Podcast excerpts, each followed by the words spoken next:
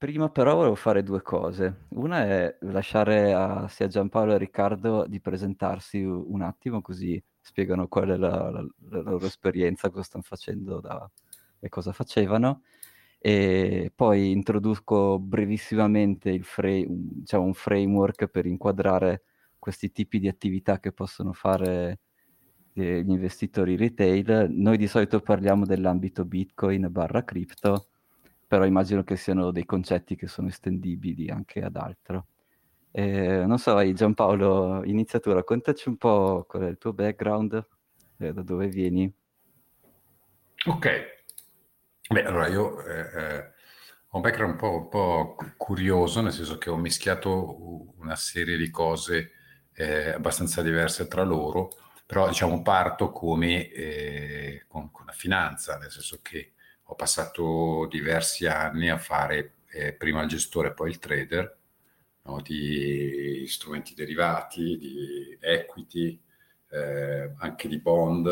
Eh, diciamo che po', po', po', quasi, non dico tutto l'universo, perché insomma, però diciamo quelli che erano mercati finanziari regolamentati ne ho, ne ho visti, ho visto la gran parte, forse solo il Forex sono stato relativamente poco eh, diciamo un poco coinvolto, no? però ho passato un poco meno di un decennio a fare quello di mestiere.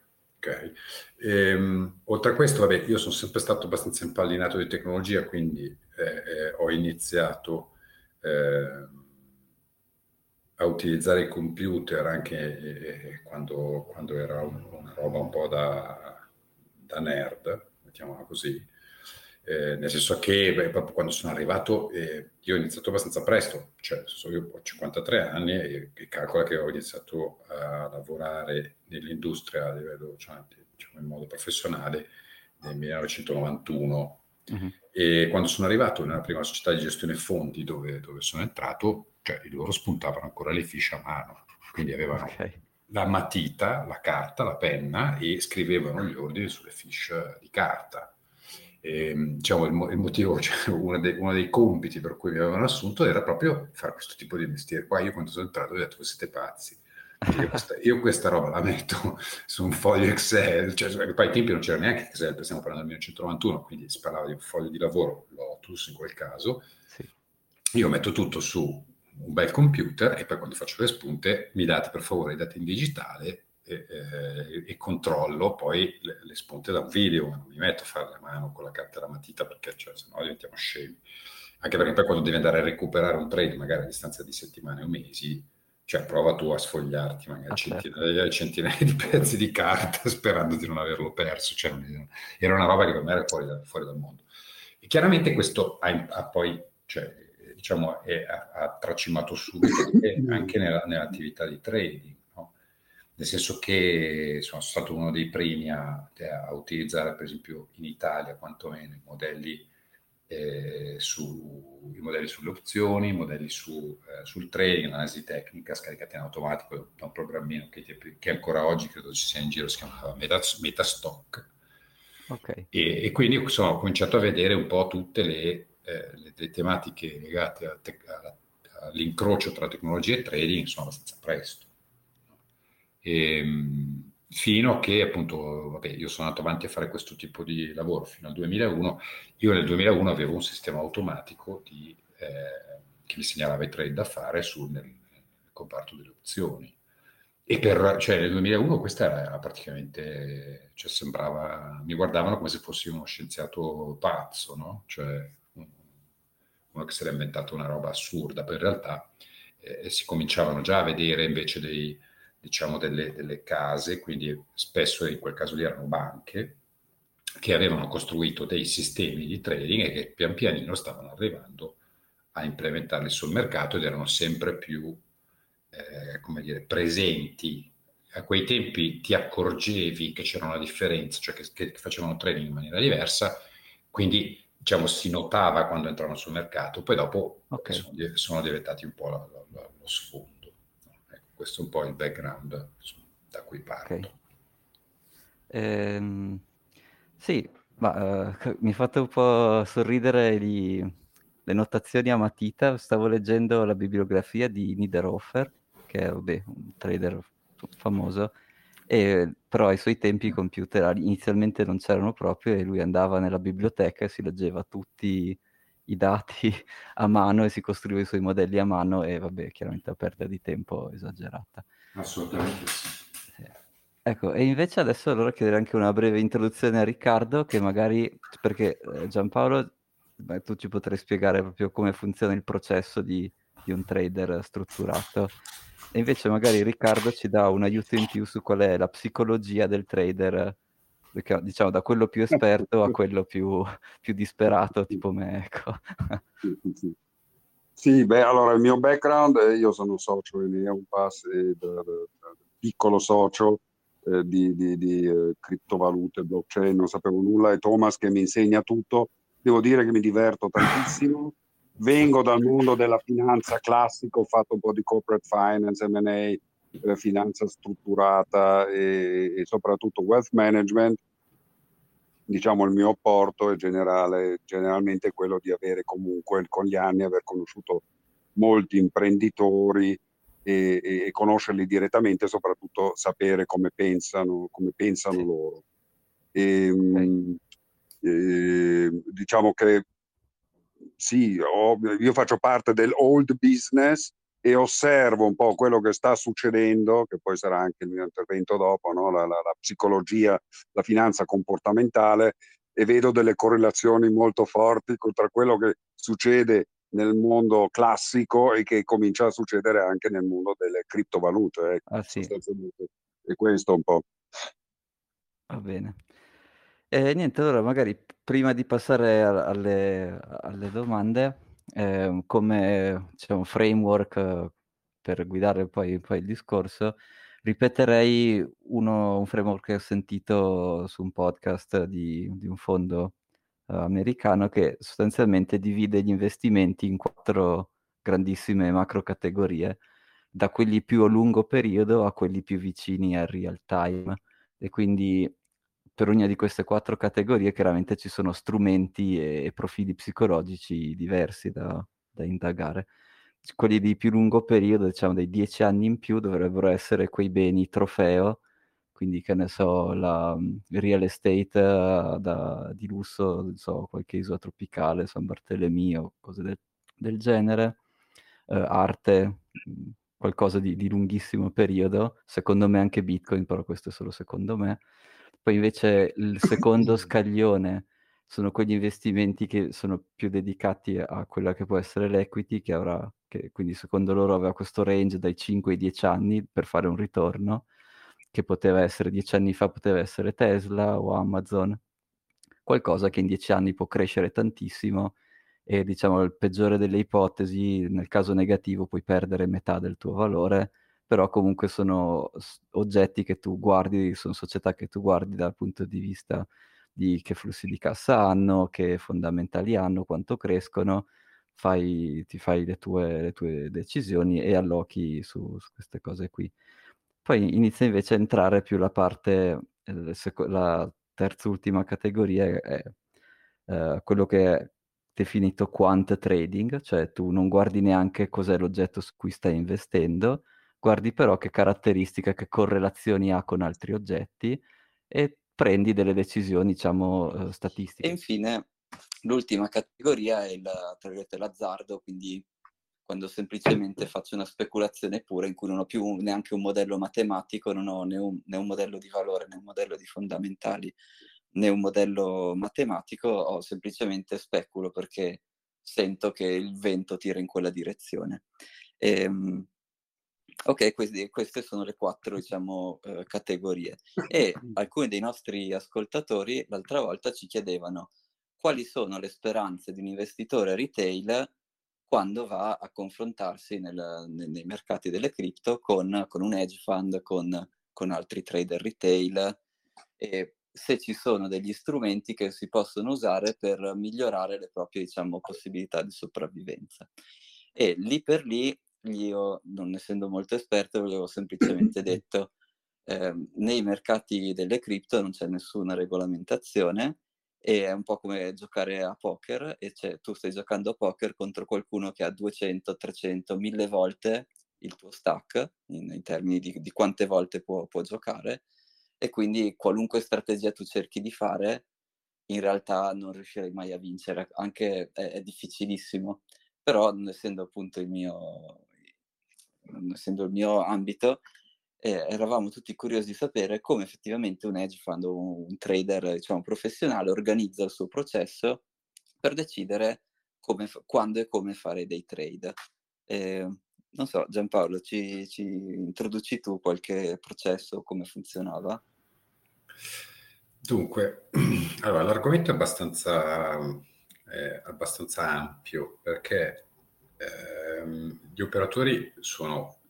Eh, tanto c'è, c'è, uno spettro molto ampio di operatori, quindi tu, eh, diciamo, quando guardi i professionali non hai un, una, un, un, cluster ben definito che tendenzialmente ha tutto un set di regole che, che applica per, per, per, prendere le proprie posizioni e per giocare. Cioè tendenzialmente ognuno si inventa il proprio modello. Ok? Quindi tu puoi trovare da soggetti che fanno high frequency trading, quindi soggetti che fanno magari centinaia, okay. centinaia, centinaia, centinaia di operazioni ogni ora, ok? Quindi che possono fare mm. anche più, più operazioni al secondo, e poi arrivare invece a, eh, agli hedge fund che magari invece fanno posizioni eh, basate più su modelli che assomigliano di più al secondo cluster di cui parlavi tu, quindi che magari lavorano, okay. Lavorano sulla base di posizioni che vengono costruite nel tempo e che vengono smontate nel tempo. E dipende da tantissimi fattori. Uno è forse diciamo, uno, de, uno dei più importanti è la dimensione. Più sei grosso e più sei lento. Okay? Perché più sei grosso e meno ti, può, meno ti interessa di fare operazioni piccole, perché se fai operazioni okay. piccole non impattano il tuo PNL, il, no, il tuo profit e loss non, non, le vede neanche, cioè se tu hai un fondo mm-hmm. che puoi avere più di un billion, dico per dire, operazioni da 1000 euro no, proprio non entrano neanche tua, nel tuo radar certo. perché non, non, puoi farle, a meno che tu non faccia high frequency trading, però anche lì hai comunque un taglio minimo che devi rispettare perché se no non, certo. non stai come dire, bruciando eh, capacità di processo eh, e la stai, passando il termine, sprecando. Ok? Mm. Allora, ovviamente questo primo fattore, cioè la, la, dimensione dei, del, dell'eventuale attore sul mercato, chiaramente influisce molto. Okay? Quindi se tu eh, eh fatti 100 gli operatori, tu puoi trovare dalla JP Morgan di turno col suo crypto desk all'edge fund che magari ha qualche billion under management fino a società molto più piccole e queste hanno dei, dei, dei, delle modalità operative che possono essere molto diverse tra, tra loro. No? Okay. Poi, poi, ci sono altri fattori che entrano in campo, quindi se, se tu ti, ti, puoi immaginare una matrice dove dici ok, a seconda della dimensione questi avranno un certo tipo di operatività. Poi ci sono altri, eh, altre assi di questa matrice che non è bidimensionale ma ne, ha, ma ne ha di più. Una per esempio è quella del dire ok, ma sono più orientati a fare operazioni di tipo speculativo, quindi direzionali, o sono magari più eh, orientate a fare operazioni di tipo statistico, quindi che possono essere per esempio più vicine al market making, cioè vendono quando vedono andare troppo in alto una, eh, un e lo comprano ogni volta che lo vedono andare troppo in basso, cercando di stare in una media che consente loro di guadagnare uno spread, quello che si definisce in gergo uno spread. Quindi de- okay. lo spread è, è, sui mercati magari lo chiami come denaro lettera, quindi il prezzo migliore di acquisto e il prezzo migliore di vendita, eh, però possono anche essere, queste tecniche possono anche essere utilizzate come un, come un range, quindi fatto 100 il valore dell'asset, io magari compro ogni volta che lo vedo andare a 90 e vendo ogni volta che lo vedo andare a 110. Okay? E okay. in questa maniera vado a, vado a cercare di fatto di sfruttare le, eh, i picchi di rialzo e i picchi di ribasso per diciamo, acquis- acquisire un vantaggio competitivo. Poi, man mano che il prezzo si sposta, aggiusto la mia media e se sono bravo a fare questo mestiere, per esempio, riesco a ottenere dei risultati interessanti. Okay? Ecco, quando allora, dici sono bravo a fare questo mestiere, che cos'è che serve?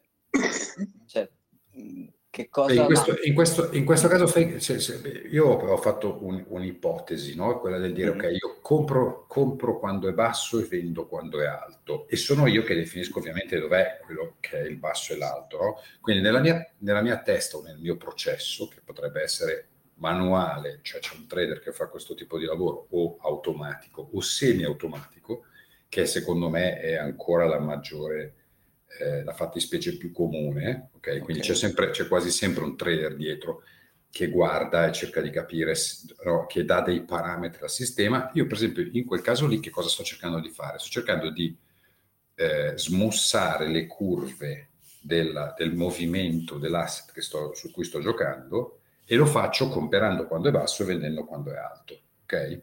E questa è una delle tecniche che, che ci sono, la più stretta delle quali si chiama market making, cioè io faccio proprio mercato. Quindi a questo punto, per esempio, i market maker che cosa fanno sul mercato? Si mettono e comprano 100, vendono 100, inteso come quantità. E il prezzo è un po' più basso dove comprano, un po' più alto dove vendono ok? Allora in quel caso lì tu hai un'operatività estremamente stretta e sei anche molto facilmente identificabile, ok? Mm-hmm.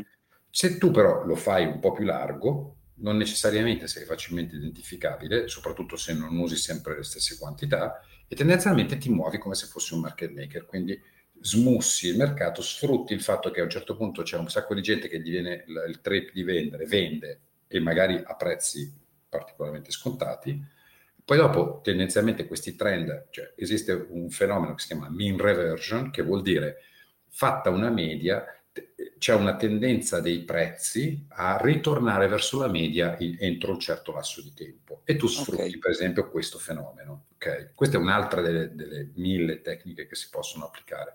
A seconda di quale tecnica impieghi, chiaramente ti, ti posizioni in una maniera diversa sul mercato. Okay? Mm-hmm.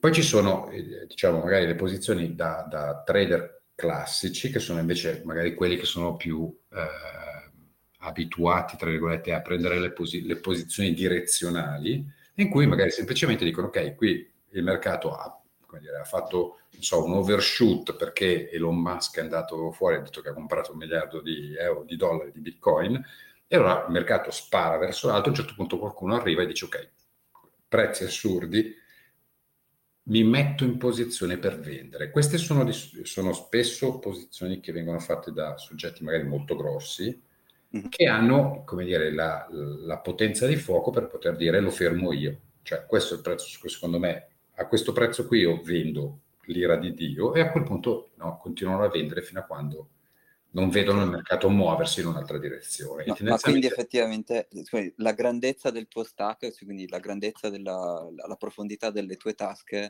è un parametro cioè, super importante praticamente. Cioè lo, è, lo, è, sempre stato, assolutamente ah, okay. sì. Te, tenendo presente una cosa, che eh, il mercato non è molto facile da addomesticare.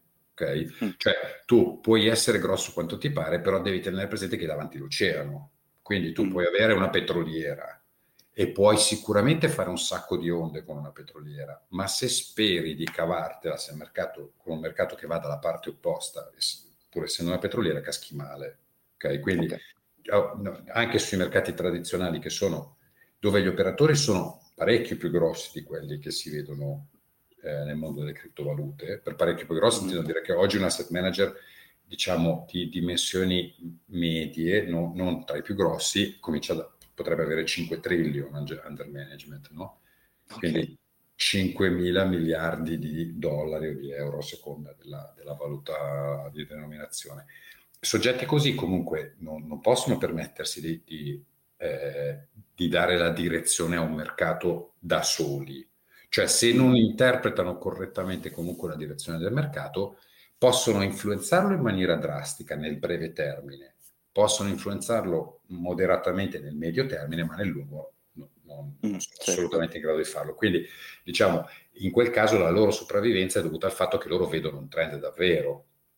Okay? Quindi tu magari hai un fondo da 5 billion nel mondo delle criptovalute, sei un gigante, però se non prendi la direzione correttamente ti sfasciano anche lì, ok? Mm. È semplicemente una questione di tempo, cioè beh, sicuramente quando iniziano a fare le operazioni è, è, è, facile per loro giocare, però poi dopo se il, trend di mercato che c'è sotto non, non, su, non supporta la view, quindi la direzione che hanno anticipato i trader, no? i decisori che hanno scelto di prendere quelle posizioni, poi nel lungo termine non ci mettono niente a prendere cioè prendere come dire, delle scornate pesanti. No? Quindi eh, diciamo, adesso to- torno alla domanda originaria, perché secondo me vale la pena farlo. Come faccio io a giocare in un mondo che è pieno di eh, barracuda, squali, squaloni e magari, magari balene? Punto di domanda, come faccio a sopravvivere? Nello stesso modo in cui sopravvive nel mercato normale. Cioè tu cioè, l'unica cosa che ti può permettere di battere il mercato, cioè di, fare, di ottenere dei risultati del mercato, è la tua testa. Quindi la cosa fondamentale è scegliere eh, una, un modo di guardare il mercato che sia da un lato remunerativo, cioè che abbia delle, delle possibilità operative, e che dall'altro tu hai qualche possibilità di controllare.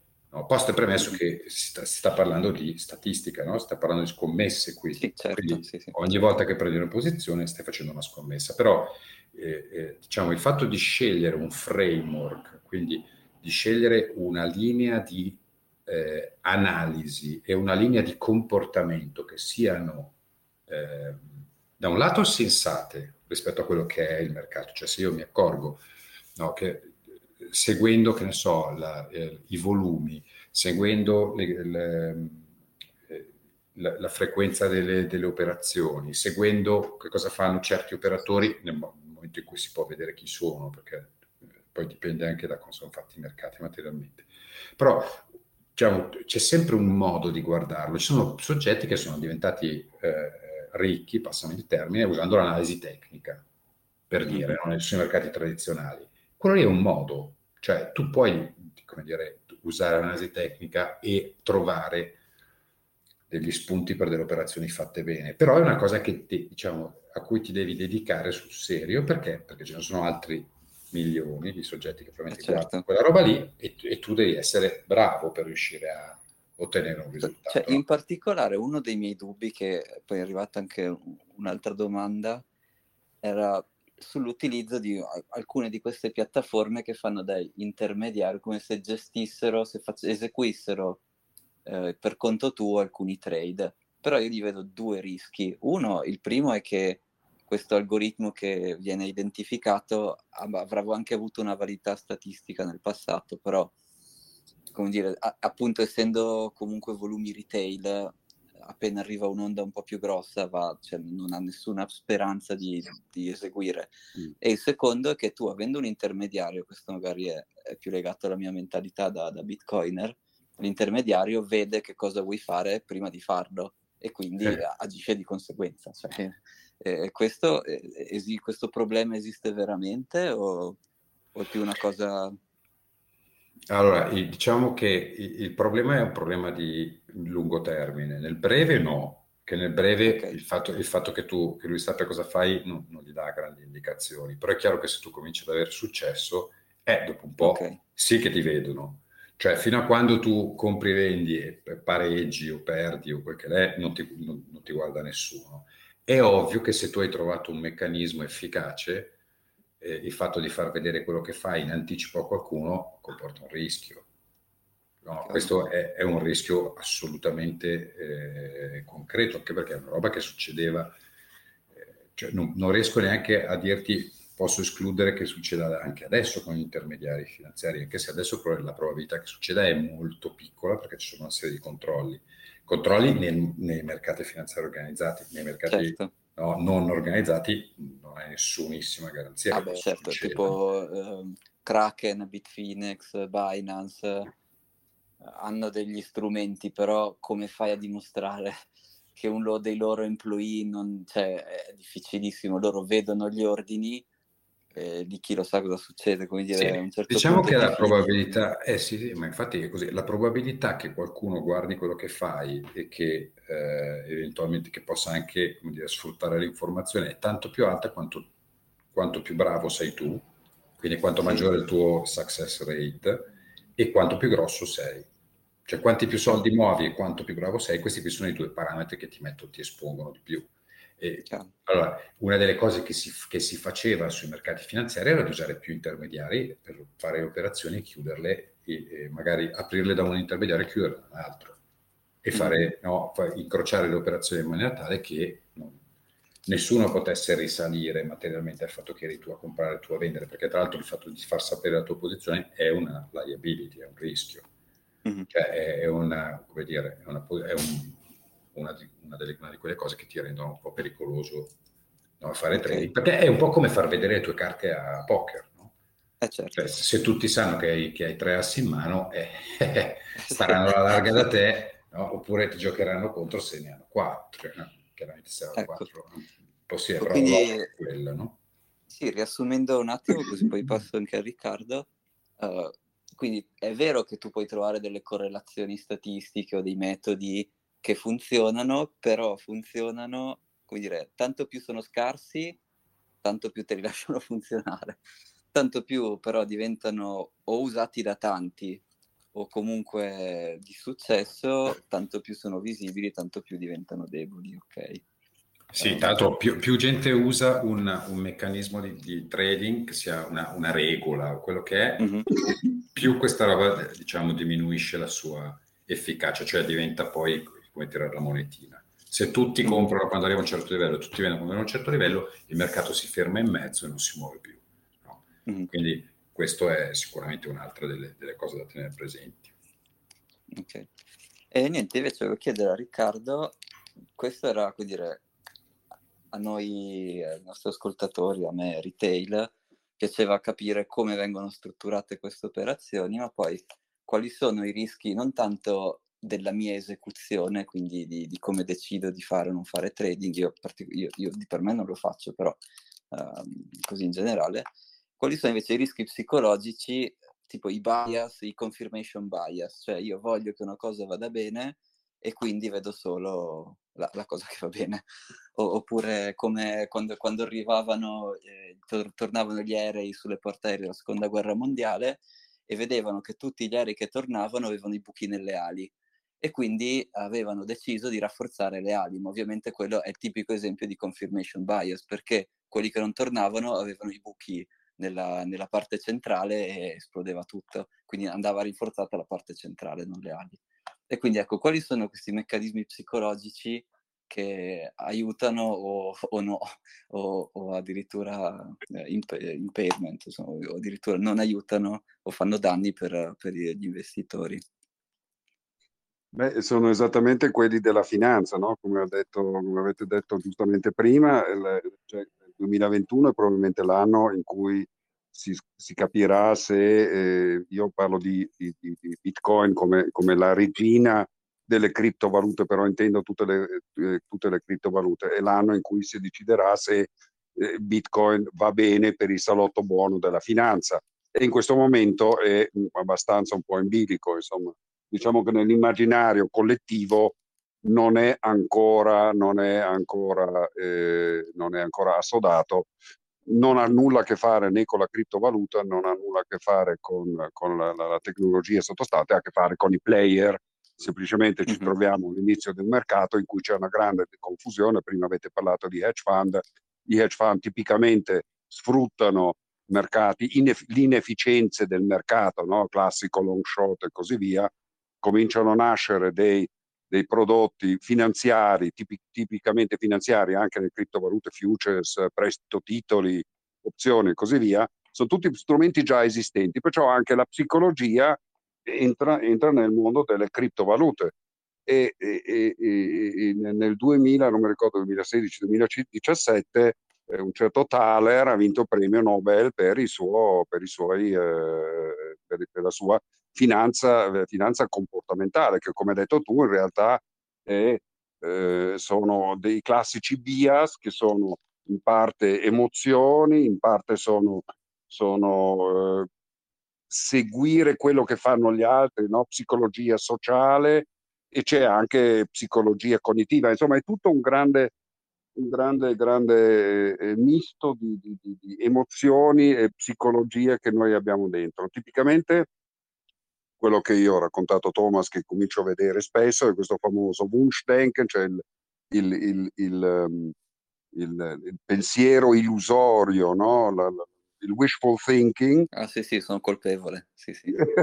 che, che, è che, che, che, abbiamo un po' tutti, no? d'altro canto ce lo, ce lo, forniscono anche i giornali. No? JP Morgan dice che tra cinque anni saremo a 450.000 e poi leggiamo gli altri, poi leggiamo quello che ha comprato la pizza dieci anni fa con eh, 20.000 bitcoin che oggi sarebbero non so quanti miliardi. Perciò nella nostra testa ovviamente lì la, la, la, l'idea di poter diventare ricchi senza dover lavorare in breve tempo e, e, e, e penso sia una cosa normalissima.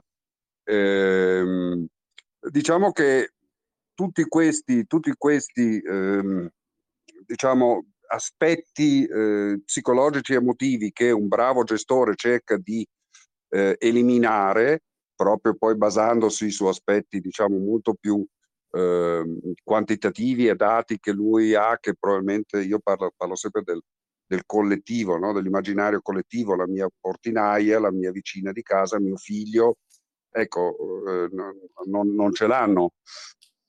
Però tipicamente sì, sono il pensiero illusorio dove co- comincia uno... Eh, io uso sempre l'esempio del Corriere del, del giornale e la Repubblica. Chi è leggermente di sinistra legge la Repubblica, ma perché la legge? Perché trova conferma di quello che lui pensa e chi è, legger- mm-hmm. chi è più conservatore o più di destra legge il giornale. Perché? Perché giustamente trova la conferma e se io uno di destra non legge, quello, non legge la Repubblica e se la legge, la legge con come, ma che schifezze dicono, ma che cagate, ma vedi che coglioni, ecco. E questo è un, è, è un pochettino uno dei, diciamo, di questi bias mentali nei quali noi entriamo è, molto difficile eh, uscirne fino a quando poi diciamo, il distacco dalla realtà al, al, dall'illusione alla realtà non diventa talmente grande che veramente ci si, fa, ci si prende un, brutto colpo sul naso. Certo. Poi altri, altri tipicamente sono un altro molto pericoloso è per esempio quello della perdita. Tipicamente la perdita viene sentita come dolore, proprio come emozione, tre volte più forte del guadagno, cioè il guadagno hai fatto il 2%, oh cacchio, vabbè, non è granché, vabbè, speriamo l'anno prossimo meglio. Se invece perdi il 2%, io non me lo ricordo ai miei clienti, oddio, andavano a quantificare il 2% sul mio portafoglio, ma cacchio, ma stiamo parlando di 250 mila euro, ma la sa che 250 mila euro ci compravo un appartamento, ecco. Il problema è che prima di tutto il dolore viene sentito molto di più, ma la reazione tipica dopo è quella mi voglio rifare, perciò vanno a prendere ulteriori rischi, perciò si abbassa okay. molto, si abbassa molto la, la, la, il livello di, di, di, di, rischiosità perché uno vuole rifarsi. Ecco, queste sono, eh, lì si può leggere, c'è tantissima letteratura eh, a riguardo, eh, sono gli sbagli che fanno, che fanno tutti. Parliamoci chiaro, lo fanno anche i grandi gestori, eh, perché insomma il panico a vedere una posizione che continua a scendere, scendere, scendere, eh, fa male, no? Perché uno pensa, oddio, il mio bonus a fine anno e, e, e così via. Io noto che in questo momento ce ne sono veramente tanti che, eh, che, che, che diciamo, entrano in, in, queste classiche forme di pensiero che possono essere, eh, possono essere molto, molto, molto pericolosi, che, sì. che, secondo me sono più pericolosi ancora perché parliamo non soltanto un, di, di, di, di, una, diciamo, di un asset estremamente volatile, ma in un mercato non regolamentato, perciò è veramente può essere uno si può bruciare le mani. Come dice, come dice giustamente Giampaolo, bisogna soltanto sperare di beccare il trend eh, o seguire un market maker, insomma. Sì. Ecco, ehm... bisogna, eh, quello, la, la, difficoltà è sicuramente, ma lo, lo, lo, è per tutti, anche per il più bravo gestore di Blackstone, è capire, oddio, sono in un bias mentale in questo momento dove sono e tornare velocemente coi piedi per terra e anche se sei di destra cercare di sforzare di leggere un giornale La Repubblica perché forse anche lì qualcosa di intelligente c'è scritto e viceversa, ecco, ovviamente. Mm. No, chiaro, chiarissimo. Eh, in realtà vedo eh, che c'è Gabriele connesso. Non so se ha voglia di fare direttamente lui qualche domanda, perché tra, que- tra vari che ci hanno scritto, anche lui aveva magari qualche curiosità. Um, non so, facciamo un po' più interattiva. Un po'. Allora. Pronto Gabri, ci senti? Vi sento forte e chiaro, affascinato e molto interessato da tutto quello che è stato raccontato. Eh, mi chiedevo eh, se tra le varie tecniche che Giampaolo e Dino o Riccardo hanno menzionato, um, eh, per il trading con algoritmi si contempla anche invece di eh, comprare quando è particolarmente basso statisticamente o quando è particolarmente alto il prezzo, si contemplano anche tecniche che cercano di ehm, utilizzare l'accelerazione del, pro- del, prezzo, quindi la differenza tra eh, un prezzo A e un prezzo B in un um, determinato periodo di tempo e per cui sfruttare invece che i valori assoluti le accelerazioni di prezzo come una uh, strategia per um, avere dei risultati che sono in maniera consistente positiva, in cui magari hai uno stop loss sempre inferiore rispetto al profit take e, e, e sulla legge dei grandi numeri cercare di, eh, di generare profitto in questa maniera. Eh, premesso, non sono un, un, un trader, eh, però è un, è un, mondo affascinante e in un, in un mercato come quello eh, di Bitcoin in cui sembra che la, l'analisi tecnica sia molto utilizzata o, o, comunque che abbia più valore rispetto ai, ai mercati più, più classici, eh, mi chiedo se, se, questo possa essere una, una strategia interessante da esplorare. Eh, scusami, una domanda Gabriele, ma tu intendi il differenziale tra A e B do, eh, e tu guadagni sul differenziale, giusto? Che A si muove più velocemente di B?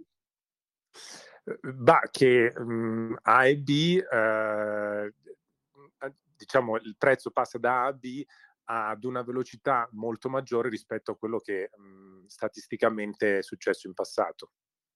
Ok. Ehm, allora, pre- premesso che io nel, nel, nel, nell'analisi tecnica pe- personalmente non sono un grande, un grande eh, non ci credo molto perché è self-fulfilling, no? Se lo fanno tanti, vedono, che ne so, la barriera sotto, vedono la M, la, la V, la W e così via. Se, se uno solo può vederci quello che vuole, se lo vedono in 10 già funziona, in mille funziona sicuramente perché tutti i mille si, si comporteranno in un certo modo. Mm, personalmente non ci, non ci, credo perché, ripeto, secondo me è una cosa self-fulfilling. Poi però non, non, non ti so ri- rispondere se c'è, se c'è, non lo so, forse Giampaolo. Ma ci sono, eh, nel mondo dell'analisi tecnica e delle, diciamo, delle, delle tecniche di trading, di indicatori e di possibili posizioni di trading utilizzando il momentum, ce ne sono striscia, cioè sicuramente l'accelerazione dei prezzi è uno dei parametri che si guarda. Diciamo che eh, in assoluto da solo eh, ha una rilevanza, come dire, che è, è, se, se, ti va bene è poco superiore al 50%. Se lo guardi in congiunzione con i volumi già è già un filo medio, perché l'accelerazione da sola è semplicemente un differenziale di prezzo tra un punto e un altro e non hai nessuna garanzia che, quel differ- che quell'accelerazione, quella velocità maggiore di movimento del prezzo prosegua. Se lo vedi confortato, supportato dai volumi, il discorso potrebbe essere anche diverso, cioè tu potresti notare no, nel momento in cui che, che quel particolare movimento di prezzo, quella particolare accelerazione del prezzo è stata eh, eh, accompagnata da un incremento dei volumi, quello potrebbe essere un indicatore che ci sono degli, degli operatori che in questo momento stanno, stanno pestando più duro, stanno comprando più aggressivamente, quindi quello potrebbe essere un indicatore. Eh, dal punto di vista dell'analisi tecnica, io sono dire, più, eh, cioè, diciamo, ce l'ho un pochino più simpatia di, di, di, di, Riccardo, nel senso che l'ho, usa, l'ho usata per anni interi e secondo me come minimo è l'equivalente del termometro per un dottore, cioè non avere un'idea di che cosa sta succedendo su, sul mercato da un punto di vista grafico, secondo me è pericoloso. cioè è come appunto fare una visita a un paziente senza, senza verificare che temperatura ha, no? Cioè io questo, questi sono giorni in cui è ancora più evidente, no? cioè se la gente ti piglia la temperatura addirittura quando entri al supermercato, perché lo fa? Perché quello è uno dei primi indicatori che c'è qualcosa che sta succedendo, no? E l'analisi tecnica ti permette di accorgerti se qualcosa succede perché ti fa guardare i prezzi in una maniera molto strutturata e quello secondo me un po' aiuta. Utilizzare solo l'analisi tecnica per prendere decisioni secondo me è imprudente. Da un lato perché succede esattamente quello che diceva Riccardo, cioè eh, eh, se lo, la usi solo tu, poi sembra quasi una tecnica di divinazione. Se la usano in tanti, eh sì, no, perché un po', un po', c'è questo rischio. Se la usano in tanti, c'è una, una serie di, confir- di, di, conferme, tra che ti possono usare dal fatto che in 10 avete visto il test spalla, in 10 sono andati corti, e allora è chiaro che il mercato scende, no? Però questa cosa dopo un po' invece diventa controproducente, esattamente il contrario, anche perché eh, eh, poi eh, una delle cose da tenere presenti, secondo me è fondamentale nel trading, è che la tua operatività non è neutrale, cioè tu stai, tra virgolette, passatemi il termine, combattendo con altre persone, quindi se tu tiri un pugno, il mercato non è che non reagisce, c'è una serie di soggetti che se sono in quella posizione lì pigliano il pugno eh, oppure cercano di schivarlo. Quindi quando tu cominci ad operare sul mercato, poi i, soggetti che stanno dall'altra parte dello schermo tendenzialmente acquisiscono l'informazione che c'è qualcuno che sta vendendo, sta comprando e si comportano di conseguenza. E questo è uno dei problemi più grossi della, del, del, trading algoritmico, eh? nel senso che la maggior parte degli algoritmi vengono testati non sul mercato ma su prezzi vecchi ma i prezzi vecchi mm. sono prezzi che sono fissi, non si muovono. Invece quando tu entri e compri e c'è qualcuno che ti vede entrare a comprare, il prezzo tu lo muovi e quindi c'è qualcuno che si accorge di te. Quindi il comportamento e la reazione del mercato in quel momento lì non è la, quello di un paper trading in cui ho una fila di numeri, no? ho fatto tutti i miei bei calcoli sul momentum, sulla media mobile, su, magari ho preso tutta una serie di indicatori che possono essere più o meno algoritmici, ho, fatto, ho preso le mie decisioni, però quando io entro sul mercato, siccome la mia operazione influisce sul comportamento del mercato, puoi star sicuro che il comportamento del modello non sarà lo stesso. Cioè il, il risultato del modello, cioè, sono quelli, infatti si, si, dice che ci sono i modelli backward looking, che vuol dire che guardano nei prezzi del passato e non hanno niente a che vedere con i modelli forward looking, cioè modelli che si occupano di quella che è la situazione corrente e pigliano decisioni sulla base di, di, di, della situazione corrente in modo tale da tenere in conto il feedback del mercato. Okay? Quindi comunque la risposta sul, sul, sul tipo di indicatori è assolutamente sì, è uno dei parametri che si guarda non è un parametro da guardare da solo, perché è un parametro che altrimenti rischia di avere la, la, la stessa efficacia di una monetina. Okay? Però se guardato a, abbinato a una serie di altri indicatori, sicuramente il momentum, cioè la velocità di cambiamento dei prezzi, è uno degli indicatori che servono. Ok, grazie mille. Um, non so, Gabri, volevi chiedere qualche qualche altra cosa, penso abbiamo, non so, altri 5 minuti più o meno, o anche, sì. No, utilissimo, eh, molto interessante. Mi chiedevo, eh, sembra facile da un punto di vista matematico eh, fare dei test su prezzi effettivamente fissi, eh, come immagino che si possano scrivere libri, ma da profano mi chiedo quali sono i concetti più importanti da tenere in conto per sviluppare un modello che sia veramente forward looking? O mhmm, si parla anche qui di, di divinazione visto che mhmm, eh, è, è, difficile prevedere il comportamento mhmm, presente nel mercato. E seconda domanda mi chiedo in, in, che modo degli attori piccoli, privati, con piccoli risparmiatori che vogliono utilizzare il trading algoritmico, quindi con dei volumi insignificanti, ehm, p- possano sfruttare meglio eh, questi, questi, ordini fatti da un algoritmo perché effettivamente il mercato quasi non si accorge eh, di, di questi volumi insignificanti. Beh, sicuramente la dimensione impatta tanto, per cui più piccolo sei e meno, tendenzialmente meno reazioni ti puoi aspettare dal mercato, no? Eh, post premesso che eh, devi essere piccolo e non devi fare troppo trading, cioè, perché anche se sei piccolo ma operi molto di frequente, comunque ti si vede. Okay? È una questione, no, è, è, come un, una, una mucca su cui si posa una zanzara o una mosca. Se ce n'è una, magari non si muove, se ce ne sono tante, il suo comportamento cambia. Okay? Quindi non è solo una questione di dimensione, ma è anche una questione di operatività. Quindi più, quanto più frequente è la tua operatività, tanto maggiore è la possibilità che qualcuno si accorga della tua esistenza e prenda, passimi in termini, delle contromisure. Perché poi non, non, è che siano... Cioè, una delle cose che se sei particolarmente sofisticato, comunque se passi tutta la tua vita sullo schermo a guardare, eh, un, un po' ti accorgi dei, diciamo, di come lavorano i vari operatori. Okay?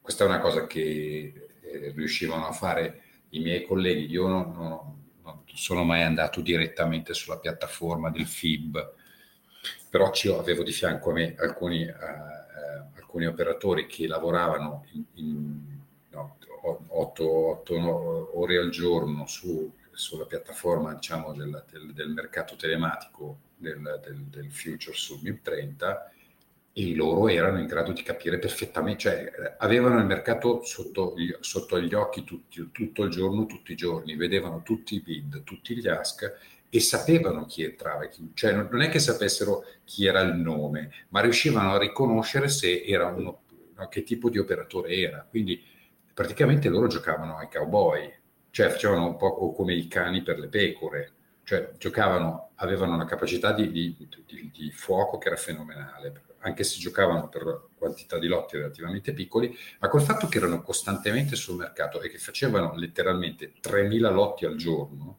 quindi facevano come minimo 300 operazioni al giorno, tre, andavano dalle, cioè, dalle 300 probabilmente fino alle oltre 1.000 operazioni al giorno ciascuno, e questi praticamente facevano, scambiavano con chiunque, quindi si accorgevano dallo, dall'operatore che scambiava un lotto per volta fino all'operatore che scambiava 50 alla volta.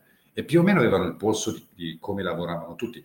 È chiaro che la tua operatività, per quanto tu sia relativamente piccolo e relativamente non sofisticato, se sei diciamo, un operatore professionale che passa tutto il giorno davanti allo schermo, te ne accorgi.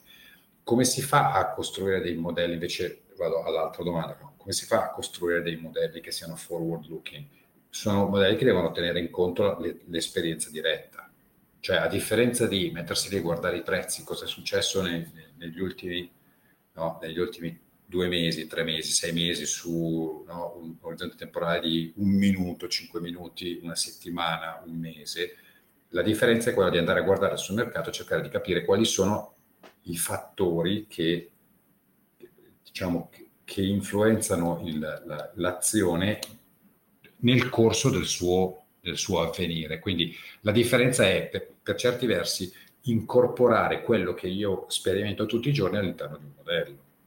Quindi nel momento in cui io, non so, comincio, eh, diciamo, osservo un mercato, lo guardo in maniera sistematica, quando comincio a vedere certi, certe cose che succedono, mi viene la tentazione di fare certe operazioni. Allora, un, uno, dei, uno dei primi metodi per fare queste cose è verificare la, la bontà di quelle, eh, di quelle, decisioni. Cioè, man mano che io prendo le decisioni, no, è come se mi facessi una, un, un, forse la chiamerebbero scorecard, però insomma mi facessi una bella tabellina dove dici ok, io noto questa, questa evoluzione, so, i volumi arrivano a un certo livello, oppure i prezzi arrivano a un certo livello, i prezzi si amplia, cioè lo spread denaro-lettera si amplia, la, le quantità che vengono scambiate aumentano, le quantità diminuiscono e io prendo delle decisioni. Man mano che prendo, cioè, prendo delle decisioni, quello che posso fare per cercare di avere qualche cosa che sia un pochino più ancorato alla realtà è prendo le decisioni, mi segno i risultati e vado a valutare quello che sono le mie, eh, diciamo, il mio comportamento e lo collego ai modelli che ho usato per prendere la decisione. Per cui se io sto guardando so, per dire dei parametri che possono essere di analisi tecnica, sto parlando di indicatori come eh, eh, appunto il momentum, l'RSI, piuttosto che eh, certe formazioni di grafico che posso rendere, eh, che posso quantificare, posso trasformare in formule, prendo quelle formule lì, le, diciamo, le, faccio le mie operazioni, confronto i risultati e vado a vedere quali possono essere, quali sono diciamo, quelle che sono più affidabili o meno affidabili. Eh, in questa maniera, che, diciamo, la differenza qual è? Che non lo sto applicando su prezzi teorici, ma lo sto applicando su prezzi veri. E siccome io ho cooperato e ho venduto, in, inevitabilmente sto incorporando anche la reazione vera del mercato. Ok? Quindi in pratica quello che sto dicendo è comunque l'unico decisore che c'è, che prende la, la, dire, la direzione, che sceglie un'operazione, è la tua testa. Allora l'importante è essere quanto più strutturato e scientifico possibile nel valutare quali sono le, i parametri che mi hanno portato a prendere quella decisione e quali sono i risultati. Una volta che io comincio ad acquisire, a raccogliere queste informazioni sistematicamente, poi posso immaginare di farmi aiutare da un modello che mi dice ok, ho visto dieci volte un test e spalle, voglio avere una roba che tutte le volte che vedo un test e spalle me lo segnala e mi dà la posizione, perché la mia percentuale di successo in quei casi quando il test e spalle aveva questa, questa e questa caratteristica, mi hanno portato dei risultati positivi. Quando faccio così, in realtà io sto operando su dati veri, non su dati teorici. Okay? È un lavoro chiaramente molto più impegnativo perché non posso farlo al buio, il mercato deve essere aperto, io devo, devo essere lì sul, sul, pezzo. Però quello è un modo per, per rendere molto più oggettivo il, eh, il mio, la mia forma di pensiero, che tra l'altro si allinea molto anche a quello che diceva Roberto, cioè ti aiuta, se fai così, ad essere più scientifico e molto meno emotivo. Quindi tendenzialmente va a neutralizzare alcuni bias che invece sono tipici di quando facciamo trading. No? Perché io mi, mi, attengo a una serie di regole, se certe cose so che le devo evitare, una volta che io ho codificato la regola, poi sono molto più portato a seguirla. E questo aiuta, no? è come se disciplinasse, se vuoi, no? l'operatività sul mercato. Altrimenti l'alternativa è quella di fare, eh, eh, diciamo, di utilizzare eh, strumenti particolarmente sofisticati come l'intelligenza artificiale. Però anche lì il, il, il meccanismo che cosa consisterebbe? Che io in realtà ho un algoritmo, lo faccio funzionare e faccio valutare all'intelligenza artificiale quali sono le reazioni al mio modello e lascio che sia l'intelligenza artificiale a fare gli aggiustamenti al modello in modo da non farsi eh, eh, fregare, tra virgolette, dalle reazioni sul mercato no, opposte, perché poi l'intelligenza artificiale ha la capacità tendenzialmente, di, se, se utilizzata correttamente, di andare a verificare quali sono i propri difetti e correggerli. Ok. ok. Uh, sì, no, la mia riflessione era, però sostanzialmente mi sembra di capire che o ti dedichi, o diventa un'ossessione, o, o diventa più del tuo, cioè non puoi fare altro, no? Perché eh, soprattutto su Bitcoin che non ha 20, cioè è aperto sempre, sabato, domenica, di notte, eh, è sempre aperto.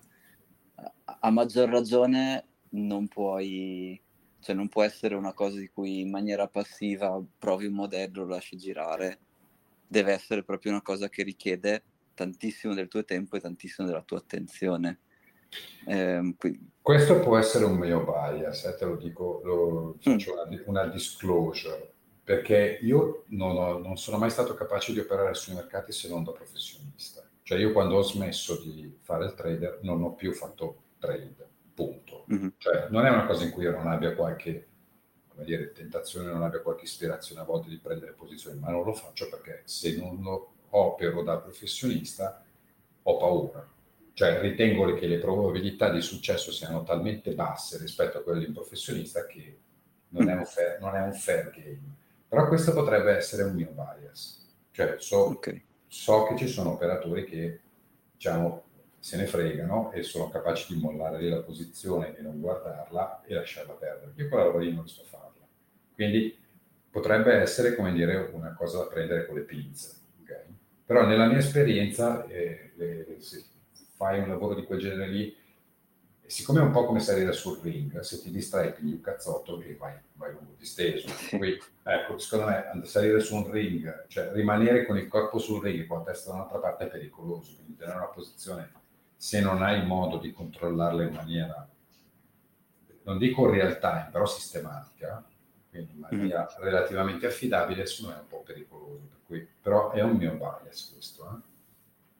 No, vabbè, ehm, adesso ovviamente io senza nessun tipo di, né di esperienza né di competenza, però delle cose che mi facevano paura erano proprio perché avevo fatto un, un bot, una cosa sciocchissima, um, so, un paio di anni fa, che comprava su una piattaforma e vendeva su un'altra, quindi non faceva neanche delle cose raffinate, faceva arbitraggi, proprio livello di raffinatezza zero. Però anche lì, già, anche su una cosa così semplice, eh, riuscivo ad accorgermi che c'era qualcuno che aspettava che io comprassi da una parte o che comunque io stavo guardando la stessa cosa che stava guardando qualcun altro, che aveva server più veloci, e più soldi esatto, e, e, mi rubava e, e, i miei trader andavano da, da, solo, come dire, riuscivo a farli solo su una piattaforma e sull'altra erano già, erano già uh, partiti. È esattamente quello di cui parlavo prima, è esattamente quello di cui parlavo prima. La, Perché io ero in Italia, magari, magari, lui era a New York anche lui, e già quello, già quello era più veloce di me, già solo geograficamente era molto meglio. Eh sì.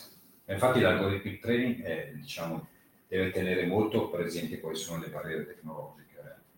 Cioè, dal mm. punto di vista di tecnologia, eh, tu ti puoi permettere di fare high frequency trading solo se hai delle linee che sono particolarmente veloci, dei sistemi che sono redundant, quindi se succede qualcosa c'è, qual- c'è un, un, sistema di backup che funziona e non ti fa saltare il trade, che se il mercato diventa particolarmente agitato riescono a processare la quantità magari molto più alta di dati che arrivano sul sistema, cioè eh, quanto più i tuoi, i, i tuoi, algoritmi sono di breve termine, tanto più devi essere estremamente sofisticato. E poi comunque quel problema lì ce l'hai sempre, cioè non sei mm. invisibile. La tua operatività tendenzialmente qualcuno la vede cioè devi dare per scontato che tu stai lavorando come se fosse su un ring. Se stai cercando di tirare un cazzotto a qualcuno, no, quello lì non resterà lì fermo. Mm-hmm. No? Cioè magari lo piglia e lo stendi secco, ti può andare bene, ma la probabilità che questo succeda non è al 100%, perché lui sta attento. Certo. No? Ecco, quindi questo è, la tua è proprio il racconto classico della situazione in cui tu crei un, un, qualche cosa o scegli una modalità operativa e qualcuno si accorge che esiste siccome tu stai cercando di portare a casa dei soldi, lo sta facendo anche lui, è in competizione con te. No? Sì. Ecco, e quindi quella è stata la mia unica esperienza, poi per fortuna, essendo arbitraggi, mi sono ritrovato con Bitcoin da tutte e due le parti, e quindi, boh, insomma... Te la sei cavata. Sono, sono sopravvissuto, ecco.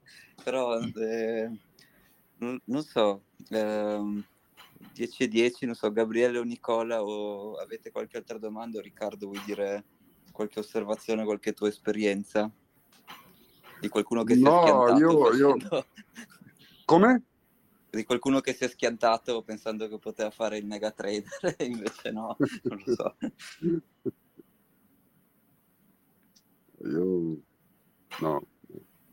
Sono, sono d'accordo con, eh, con Giampaolo, eh, ma ripeto, a me quello che fa molta paura è che non è, non è tanto la tecnologia sottostante problema oggi sono ancora le controparti, no? Cioè, eh, lì è, secondo me è il vero problema, voi me lo state confermando, cioè, insider trading per esempio non esiste ancora nessuna regolamentazione, siamo, siamo agli inizi e come tutte le cose gli inizi hanno, hanno dei, dei, rischi, ecco, è tutto qua il mio commento. Mm-hmm. Ok. Ehm, va bene, Ehm, se Gabriele e Nicola ste, non avete niente da dire o qualche ultima osservazione, eh, questa settimana dovrò fare un bel po' di editing perché a metà della chiamata purtroppo ho, mi, è, mi, è, impazzito il microfono, non so cosa, cosa mi fosse successo. So, sentiamo se Nicola ha forse un commento finale. Ah, scusate, devo rischiacciare un'altra volta. Mi sentite? Sì. Ok. Sì. Eh, no, dicevo, io non ho competenze per entrare, diciamo, nel merito del discorso, ma volevo approfittare eh, delle- della vostra esperienza, se vi va, per, fare una domanda eh, rispetto a qual è, eh, per così, il polso della situazione, qual è il sentiment che voi sentite rispetto al, eh, diciamo, mondo istituzionale e Bitcoin e se, non lo so, zero è ehm, il mondo istituzionale odia Bitcoin e 100 eh, ci vogliono stare tutti, eh, a che punto di questa roba siamo su una scala? E cosa, se vi sentite di esprimere un outlook, potrebbe a vostro giudizio succedere, non lo so, nel medio termine, diciamo uno o due anni? Beh, ponendo che penso che nessuno qui rappresenta un player istituzionale, quindi sono eh, il sentore, e ovviamente io, cioè, se fosse per me 100, però ovviamente ehm, non, è, non, sarà 100. Però ti posso dire che un paio di settimane fa c'erano delle job openings molto specifiche su come gestire dal punto di vista tecnico l'accesso a queste reti. Poi che, che lo facciano per studio, per divertimento o perché vogliono farlo sul serio, non lo so. Se qualcun altro qualche insight. Scusa, ho perso il pezzo iniziale del, del, del cosa. Dove, dove, hai visto questi, questi job, job opening?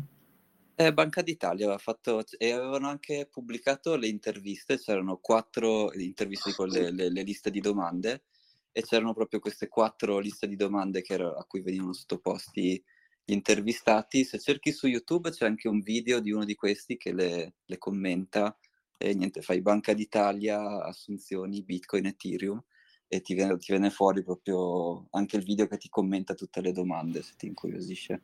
È interessante. No, è sicuramente una, quello è un segnale importante. Eh. Mm.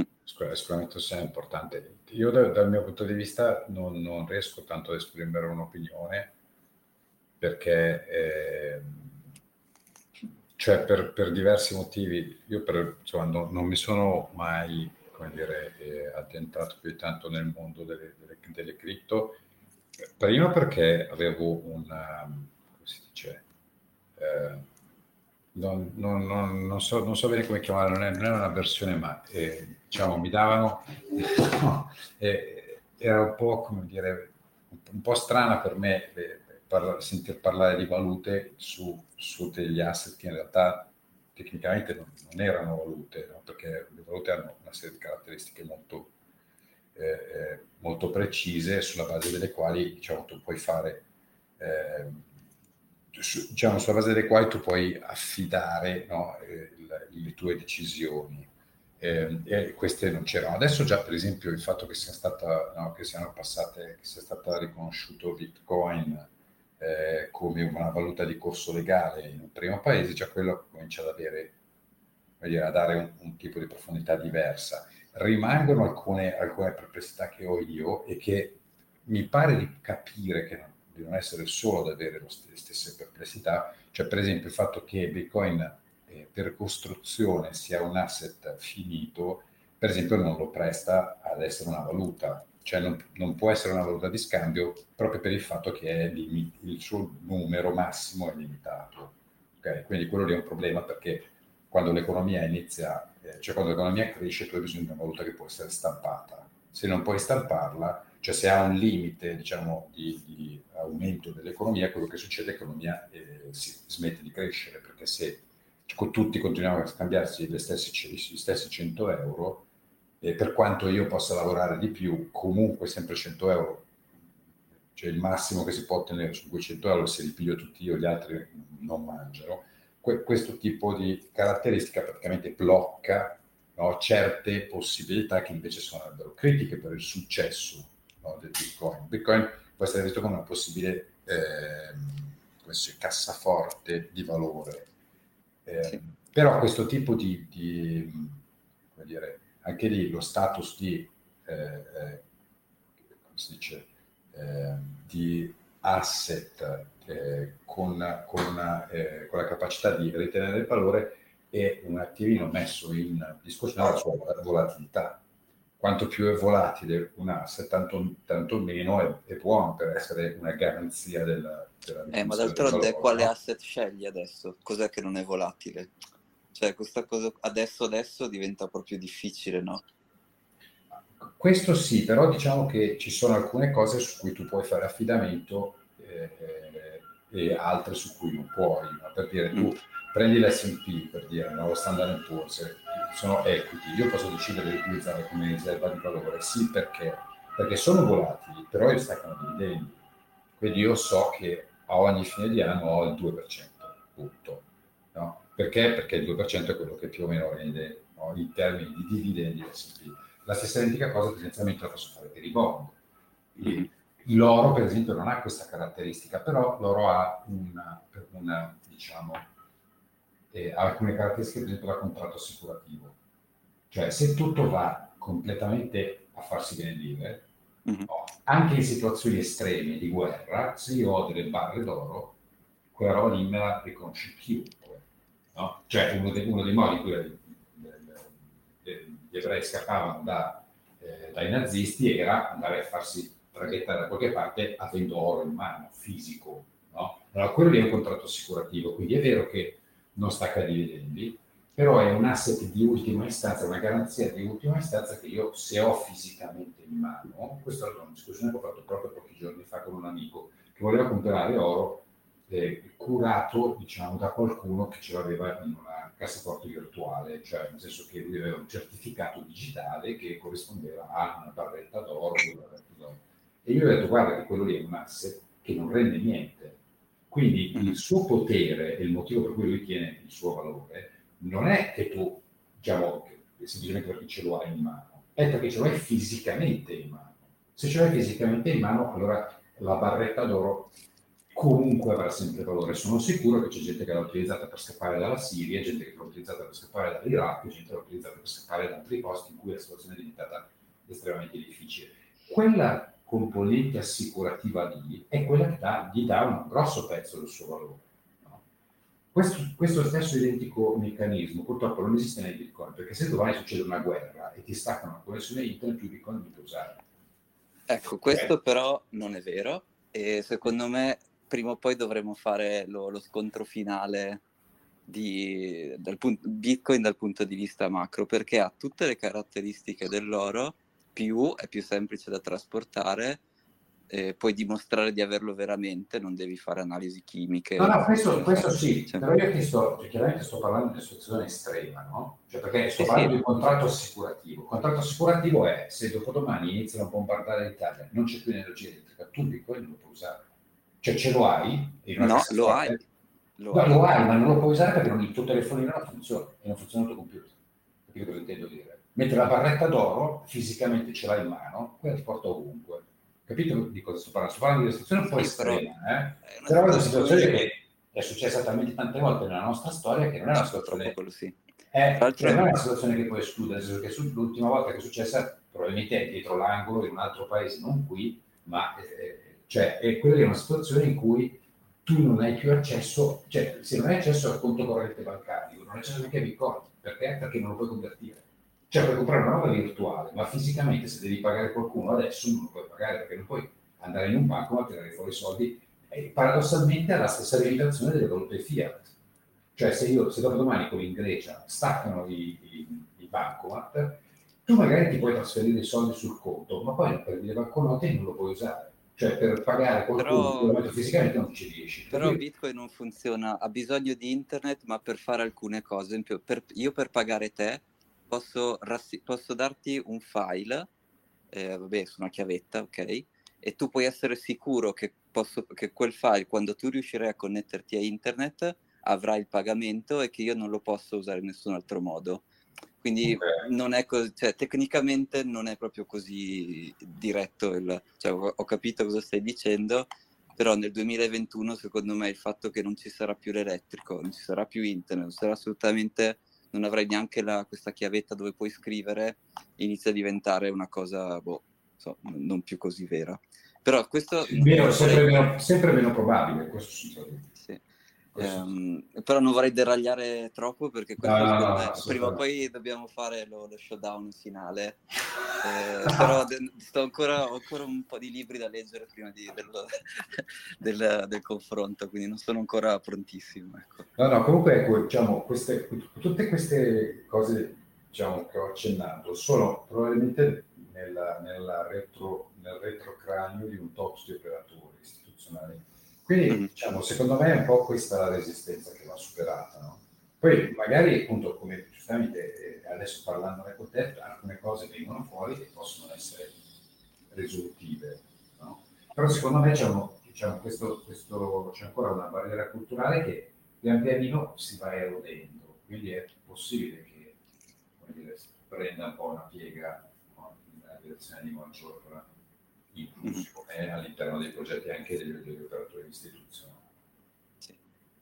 E poi altra, tra virgolette, news, poi non è più una news, comunque gli special fund tedeschi possono allocare fino al 20% in criptovalute, quindi mh, mm, quelli sono sicuramente più istituzionali di me. Per loro, insomma, da, da 0 a 100 almeno al 20% sono arrivati. Ecco. Eh, eh, so, è tanto, eh. eh, infatti 20% è tantissimo, se ci pensi. Sì, sì. Non so, tu Riccardo, cosa ci dai la tua ultima opinione su quando diventerà veramente da, da buon salotto o a che punto siamo tra 0 e 100? È, è, è, molto difficile. Io penso che in questo momento sia un po' su un banco di prova e, l'inizio anno è stato eh, confuso, no? perché giustamente qualche paese l'ha preso come la, la valuta ufficiale, qualche miliardario ha deciso di investirci dentro e, e, e subito chiaramente abbiamo visto la volatilità come reagisce questa, Bitcoin a, a, queste, a queste, notizie. Eh, io so che adesso io non so l'istituzione, diciamo per il, per il, per il book proprio o per gli istituzionali, quello che fanno le banche, non lo so. Io seguendo però dei clienti quando vado con loro in banca per guardare la loro posizione e così via, chiedo sempre ai gestori se offrono eh, criptovalute Bitcoin ai clienti. Io quando parlo di Bitcoin intendo tutte le criptovalute. No, e, e, okay. no nel, senso, nel, senso, di non stare sì, a usare la parola criptovalute. E a, a, alcune banche sono molto avanti, Banca Generali lo fa sicuramente, altre banche invece sono eh, assolutamente ferme, no, assolutamente consigliamo ai clienti di non farlo, per esempio Intesa, ecco, Intesa mm eh, sono, Beh, sono... anche Barclays, Barclays settimana scorsa ha interrotto tutti i bonifici dei propri clienti verso tutti gli exchange. Quindi se tu avevi il conto Barclays non puoi più interagire con nessun exchange. Quindi certo. ecco, Barclays è meno 5 da, da 0 a 100. Eh, sì, sì. Eh, in, questo momento, in, questo momento, è un banco di prova. Come ho detto, il 2021 sarà il, momen- il momento che si decide Bitcoin sarà sempre diciamo, un po' visto come un, che ne so, un Robin Hood eh, che però ne, si nasconde nel bosco o se invece farà parte del salotto buono e incontrerà gli amministratori delegati delle grandi banche e così via. Eh, si deciderà quest'anno, forse anche l'anno prossimo, però è un banco di prova in questo momento. Perciò non so dirti dove, dipende anche da, a seconda di paese, no? cioè in Svizzera è molto molto più accettato, in Italia invece c'è forse ha a che fare anche con molta ignoranza che, in, in generale è, molto, è, è, visto ancora come una cosa estremamente speculativa, no? Cioè, uh-huh. oggi chi fa Bitcoin è come uno che va al casino, ma non, eh, non, non, non te lo so dire, è molto, molto frazionato. So, sicuramente è, ba- è, sul banco di prova, sicuramente siamo, siamo lì. Nella mia piccola esperienza personale posso dirvi che Banca Intesa a me blocca in qualsiasi modo. E, ehm, e le conversazioni con l'assistenza sono ridicole, perché non me lo dicono. Mi dicono che è tutto a posto, mi bloccano una volta, mi chiamano, mi chiedono, gli confermo, poi, ah ok, allora riprovi tra un'ora. Eh, provo, va una volta, riprovo un'altra volta, bloccato di nuovo e così via. Non l'hanno mm. forse dichiarato ufficialmente, ma sono odiosi. Ok. Beh, dai, allora dopo due banche negative ve ne do una positiva, N26 da settimana prossima abilità, eh, abiliterà la compra, la, lo storage, la compravendita di Bitcoin su tutti i suoi conti. E quindi, insomma, come dire, per chi rimane indietro c'è chi va avanti o insomma... Beh, ma anche hype, la, la... o hype. Sì, diciamo che sono notizie positive e negative. In questo momento si tengono sì. quasi in bilico, ecco. Ok.